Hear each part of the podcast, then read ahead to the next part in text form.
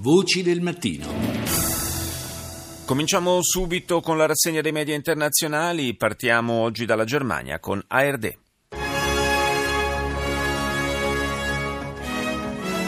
Morgen, meine Damen und Herren, willkommen zur Tagesschau. Obama und Merkel verurteilen Luftangriffe auf Aleppo scharf. Il presidente Obama e la cancelliera Merkel condannano i bombardamenti sulla città di Aleppo in Siria, dove negli ultimi giorni ci sono stati gli attacchi più violenti da parte della forza aerea siriana e da parte di quella russa dall'inizio della guerra civile.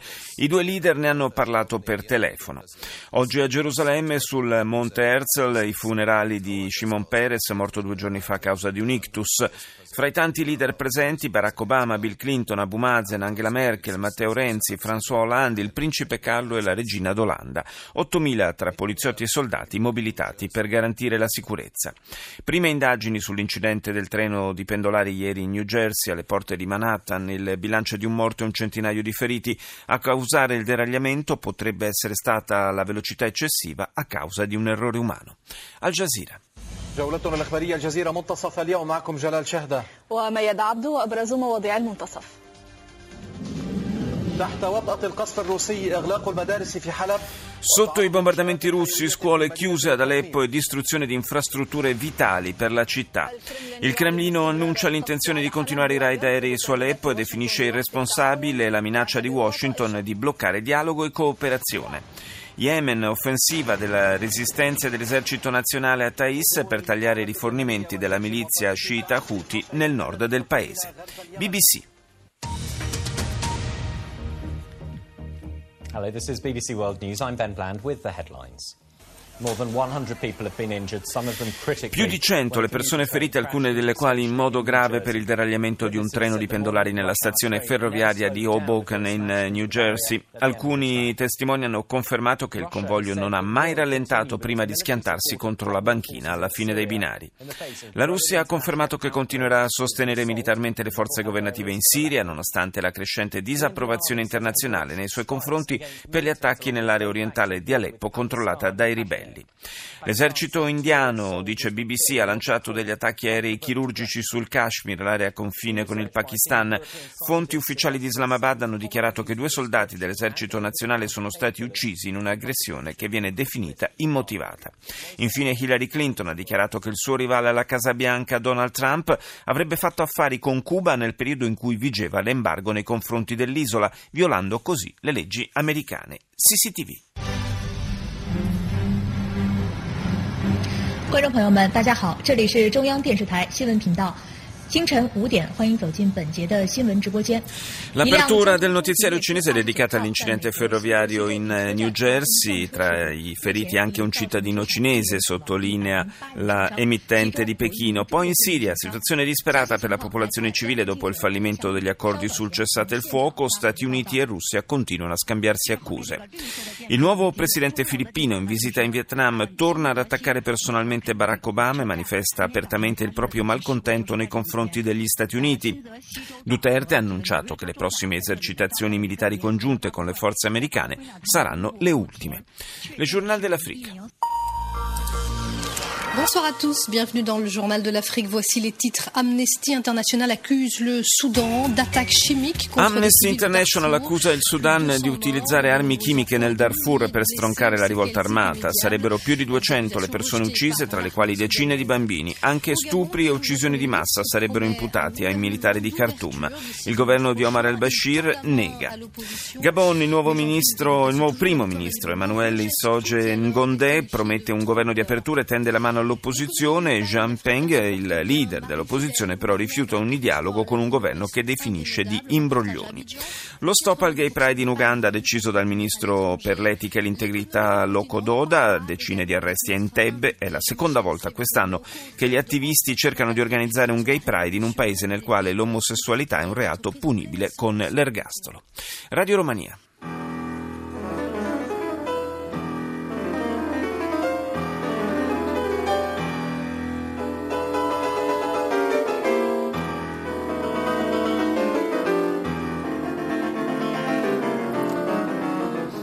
Ha riscosso un grandissimo successo il pianista italiano Stefano Bollani che si è esibito a Bucarest nell'ambito del Festival internazionale delle orchestre radiofoniche organizzato proprio da Radio Romania. Come sentite ha interpretato Rhapsody in Blue di George Gershwin insieme all'orchestra sinfonica di Lipsia diretta da Christian Jarvi. Ascoltiamo allora uno stralcio dell'intervista che la collega dell'emittente romena Juliana Angel ha realizzato proprio con Stefano Bollani. Io salgo sul palco per potermi divertire e perché si divertano gli altri. Questa è l'unica aspettativa che ho. Non ce n'è un'altra, non c'è quella di suonare questo brano bene in modo tale che Gershwin dalla tomba sia felice, oppure portare un brano americano in Romania, oppure portare la mia cultura italiana in giro per il mondo. Tutto questo non c'è. Io salgo sul palco per divertirmi. Questo festival Radirò sta diventando un ponte che unisce attraverso la musica gente e culture diverse. Che messaggio porta un simile evento sulla scena artistica internazionale, secondo lei? Penso che dica una cosa che io trovo banale, ma che il mondo invece ancora fa fatica ad accettare, cioè che siamo una cosa sola. Di conseguenza che uno venga dalla Cina, l'altro dalla Romania, l'altro dall'Italia, l'orchestra tedesca, Jarvi Estone, nel pubblico c'è un francese. Tutte queste cose sono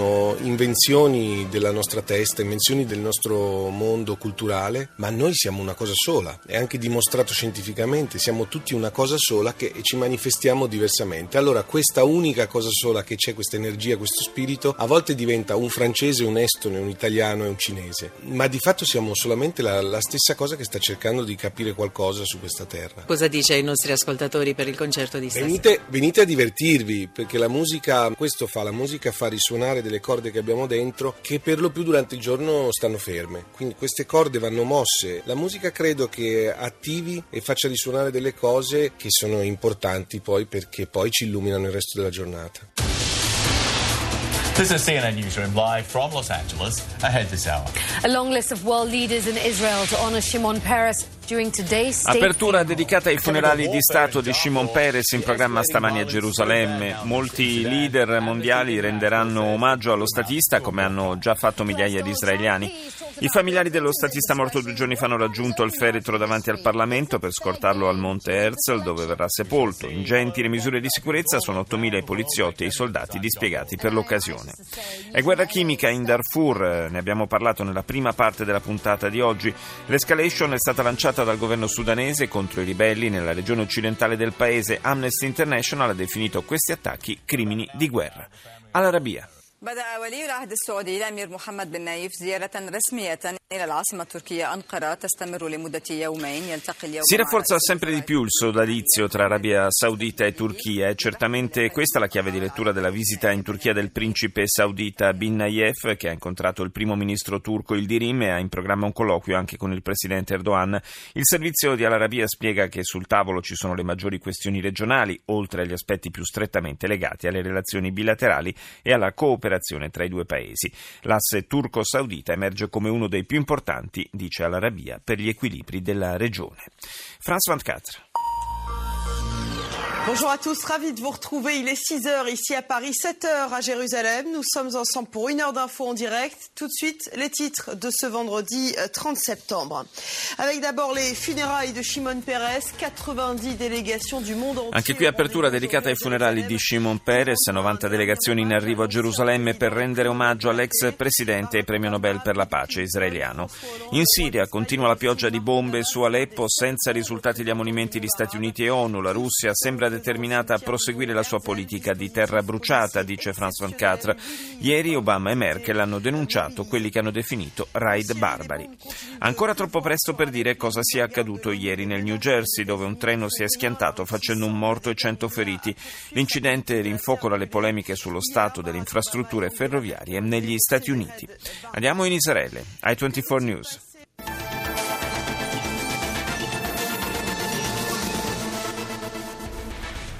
Welcome to I-24 News. I'm Denise Wood, continuing with our rolling coverage following the death of former Israeli President and Prime Minister Shimon Peres. Naturalmente anche qui nell'emittente israeliana in lingua inglese l'apertura e l'attenzione sono concentrate sui funerali di Stato di Shimon Peres e sul suo ricordo. Ieri sono arrivati all'aeroporto Ben Gurion molti leader mondiali, tanti altri ne stanno arrivando oggi per porgere l'estremo saluto all'ultimo dei padri fondatori dello Stato israeliano, morto due giorni fa. Imponenti le misure di sicurezza come come conferma dai 24 il portavoce del Ministero degli Esteri. La TV panamericana Telemundo. Hoy el noticiero Telemundo. Investigan el choque de un tren que provocó caos en una de las estaciones más concurridas de New Jersey. Le scene di panico al terminal di Hoboken dopo il disastro ferroviario di ieri nel New Jersey in cui un treno in arrivo è andato a schiantarsi contro la banchina. Il governatore Chris Christie ha confermato che il bilancio è di un morto e 108 feriti. Si indaga sulle cause dell'incidente. In Messico un nuovo video confermerebbe che due figli di Joaquín Guzmán, detto El Chapo, il re del narcotraffico messicano, sono stati sequestrati il giorno di Ferragosto in un ristorante a Puerto Vallarta. La polizia punta i sospetti sul cartello di Jalisco, rivale di quello di Sinaloa. Secondo un'inchiesta pubblicata dal settimanale Newsweek, Donald Trump avrebbe violato l'embargo nei confronti di Cuba nel 1998 inviando i suoi dipendenti sull'isola per affari e suggerendo loro di far apparire le spese come una donazione di beneficenza. La Clinton va all'attacco del tycoon che accusa di mettere al primo posto i propri interessi e non quelli nazionali. Infine Colombia, domenica il voto popolare sull'accordo di pace tra governo e FARC siglato lunedì scorso a Cartagena. Andiamo in Marocco, Median. اهلا بكم من جديد ذكر بلاغ للديوان الملكي ان الملك محمد السادس اجرى اتصالا هاتفيا مع المستشاره الالمانيه انجela Merkel بشان Colloquio telefonico tra la cancelliera tedesca Angela Merkel e re Mohammed VI del Marocco sul tema dell'immigrazione e della collaborazione per facilitare l'identificazione di cittadini non aventi diritto d'asilo. La cancelliera ha confermato la propria visita nel paese all'inizio del 2017 e poi Median segue la eh, campagna elettorale sempre più accesa in vista delle elezioni del 7 ottobre in Marocco. E chiudiamo la rassegna con India Today. BJP kicks off its biggest outreach yet to Muslims, holds its first Progress Panchayat in Haryana's Mewat. Il BJP, il Bharatiya Janata Party, partito indiano del popolo, conservatore e nazionalista, fautore della politica di difesa dell'identità induista, si apre ai musulmani. Questa è la prima notizia riportata da India Today. Poi Raul Gandhi compare nuovamente davanti al tribunale di New Delhi per presunte irregolarità finanziarie. Mi vogliono fermare, dice, ho sempre difeso i più deboli. C'è attenzione poi per l'escalation violenta violenta al confine con il Pakistan. Ieri le forze armate indiane hanno condotto una serie di attacchi aerei con l'intento di smantellare tre delle sei presunte postazioni terroristiche in Pakistan. Un ex generale Bikram Singh, intervistato da India Today, dichiara che gli attacchi sono stati chirurgici ed hanno colpito solo i bersagli preposti. Intanto il Pakistan ha deciso di interrompere il cessate il fuoco nella stessa zona.